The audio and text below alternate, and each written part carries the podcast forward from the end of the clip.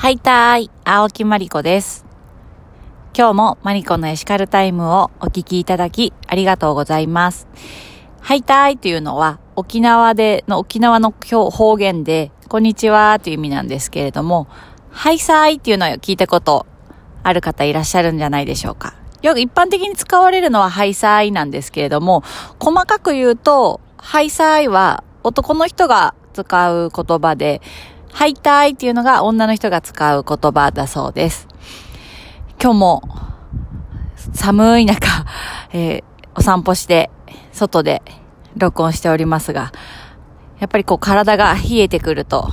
沖縄に行きたくなります。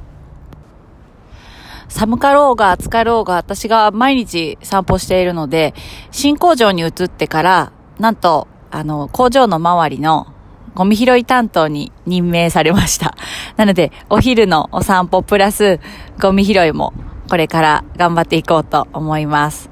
で、今日お散歩をしてて嬉しかったことが、いろいろまだ知らない道をもう、あの赴くまま歩いてるんですけども、お寺が一つありまして、で、そのお寺の周りがすごく細い小道になっていて、あの、あの私、街、街並みフェチというか、すごくこう、あの、地図に乗らないような細い道を歩くのがすごく好きで、大体こう、昔の古地図とか見るのも好きなんですけども、古地図とか見てると、お寺があったりとか、なんかこう、昔お城があった周りっていうのは、そういうこう、ちょっと迷路のような、まあ、敵とかに攻められにくいような、そういう細い小道がよくあるんですけれども、そういう道を、あの、発見したことと、あとは、もう本当に、あの、その小道を抜けて、ふらふらーと方向も決めずに歩いていたら、自分の、あの、知っている道と繋がって、なんかこう、昔から、道と道がこう、繋がった瞬間っていうのがすごく自分の中でこう、脳の中で繋がった瞬間がすごく テンションが一人で上がるんですけれども、今日はそういうことがあって、寒いんですけれども、とっても、あの、テンション高くお届けしていきたいと思います。で、今日は、まだまだ、あの、暦の上では春になりましたけれども、まだまだ寒い日がまだしばらく続きそうなので、今日は簡単にお家でも職場でも、まあ、本当に布団の中でもできるリンパマッサージについてご紹介したいと思います。そもそもリンパって何なんだっていうところなんですけれども、リンパ液っていうのが、まあ、毛細血管の中にあるんですけれども、まあ、それが体の、体中に、まあ、脂肪だとか栄養素以外にも、まあ、老廃物だったり、まあ、水分だったり、そういうものも含めて、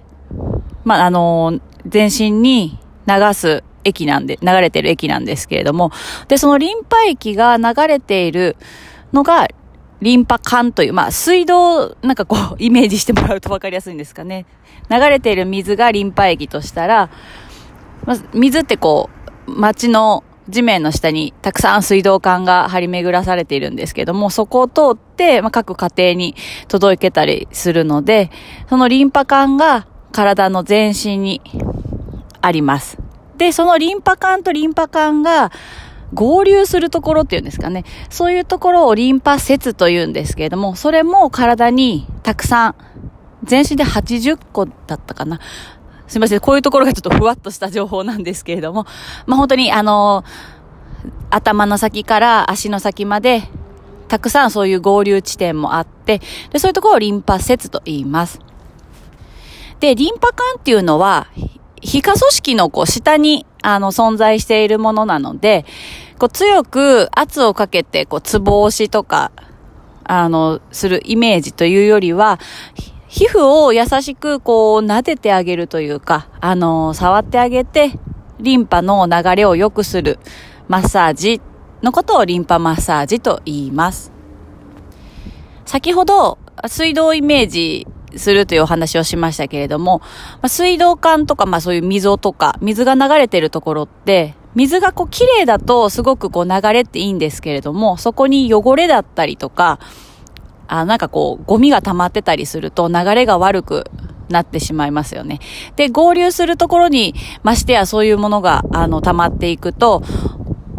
届くはずのものが届かなかったり。で、それを私たちの体に置き換えると、まあ、血液だったりそういうリンパ液を通して私たちは健康を維持してるん、健康というかもう生命を維持してるんですけれども、そこの流れが悪いと、ま、いろいろと不調も出てきやすくなりますし、こう体、心への影響もあるということで、まあ、とっても本当に、あの誰かにやってもらうのもいいんですけども、本当に自分だけ、自分自身でセルフマッサージできるものなので、今日は簡単にその流れをご紹介していきます。で、私は、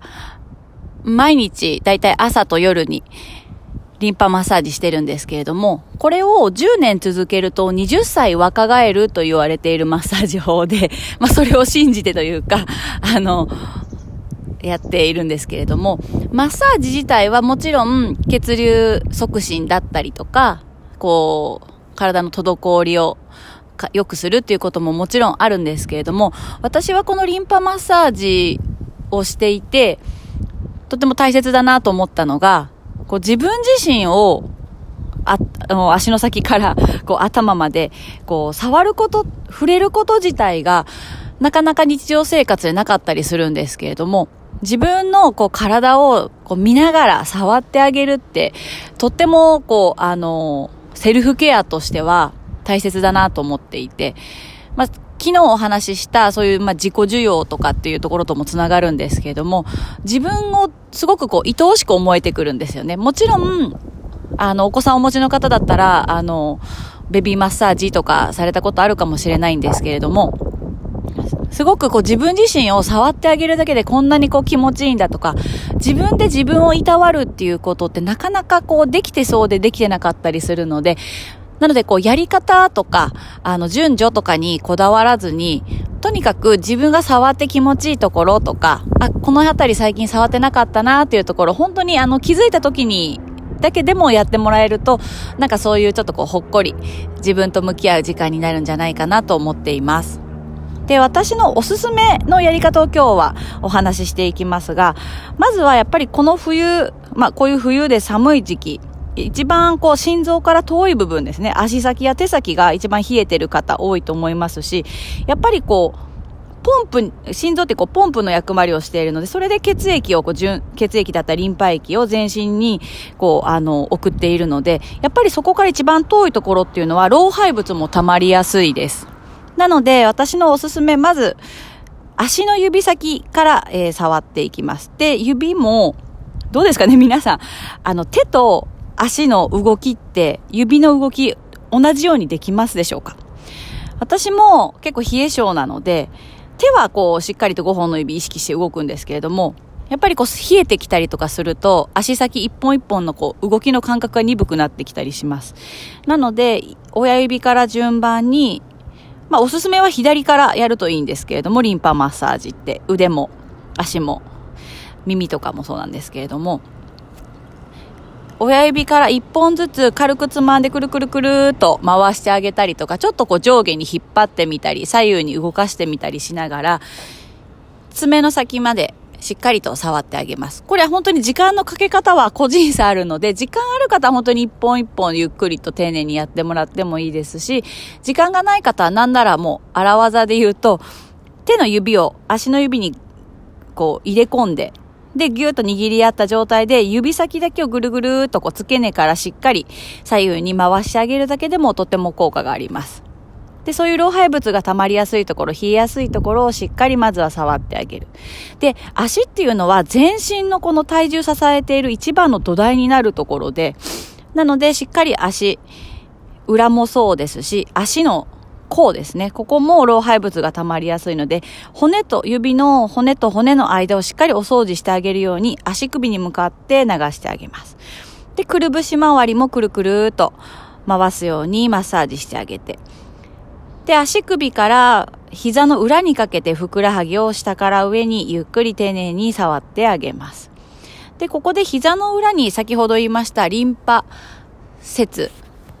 があります。なので、そこを少し膝の裏ぎゅうぎゅうと触ってあげながら、持ち上げるようにして、足の付け根まで太ももを通して、優しく触ってあげます。で、冷え性の方、あとは女性の方で、こう、ちょっとこう、生理痛が重かったりとかする方は、太ももの内側もさすってあげるといいです。足の先から足の付け根までしっかり心臓に向かって流してあげます。これを左右した後は、鼠径部と言われるこの足の付け根ですね。ちょうどこう、下着のパンツのラインになるところなんですけど、そこも、あの、刺す刺すとしてあげます。刺す刺すっていう表現です。はい。で、両手を合わせて、おへそから中心にゆっくり大きく時計回りで、胸の方まで引き上げるように、こうエネルギーが下から上に向かってこう伸びていくような感覚で、ゆっくり丁寧に自分の手でマッサージしてあげます。で、胸も左右の胸の周りもゆっくり回すよ。こう小さい輪から大きい輪にしていくような感じでゆっくり触っていきます。で次鎖骨なんですけれどもここの鎖骨もリンパ節があって鎖骨下リンパというんですけれども、まあ、ここも鎖骨の骨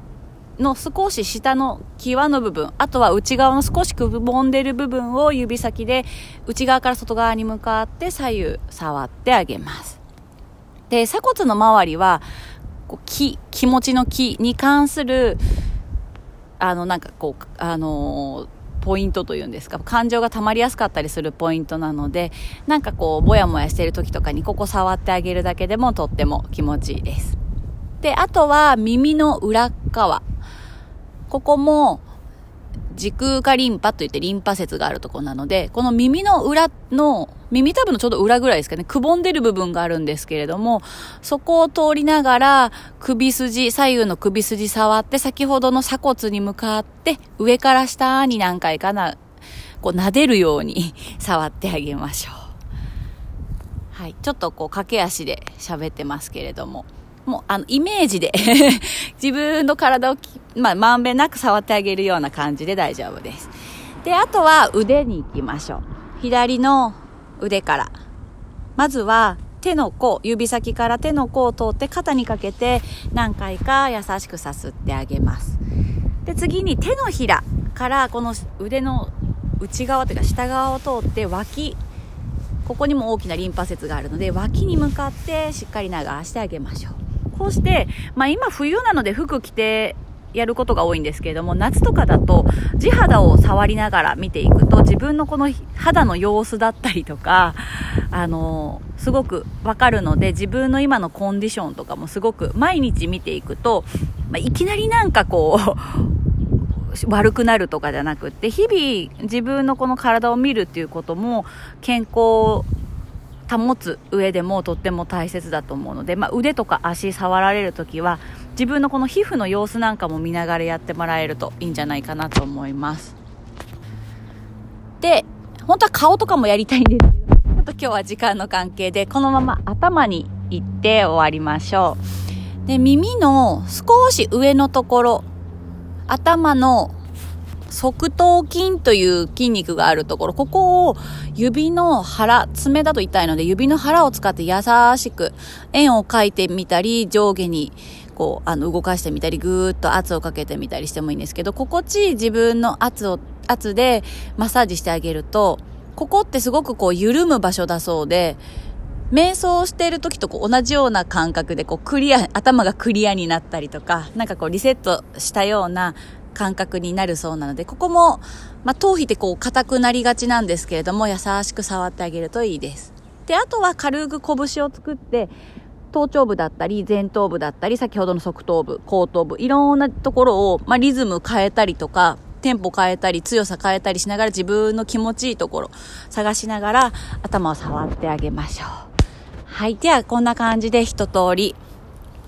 リンパマッサージしてきました。これあの私のヨガのレッスンでも結構時間をかけてやることなんですけれども、まあ、なかなかあのそういう場でないとこうしっかりとリンパマッサージできなかったりするので、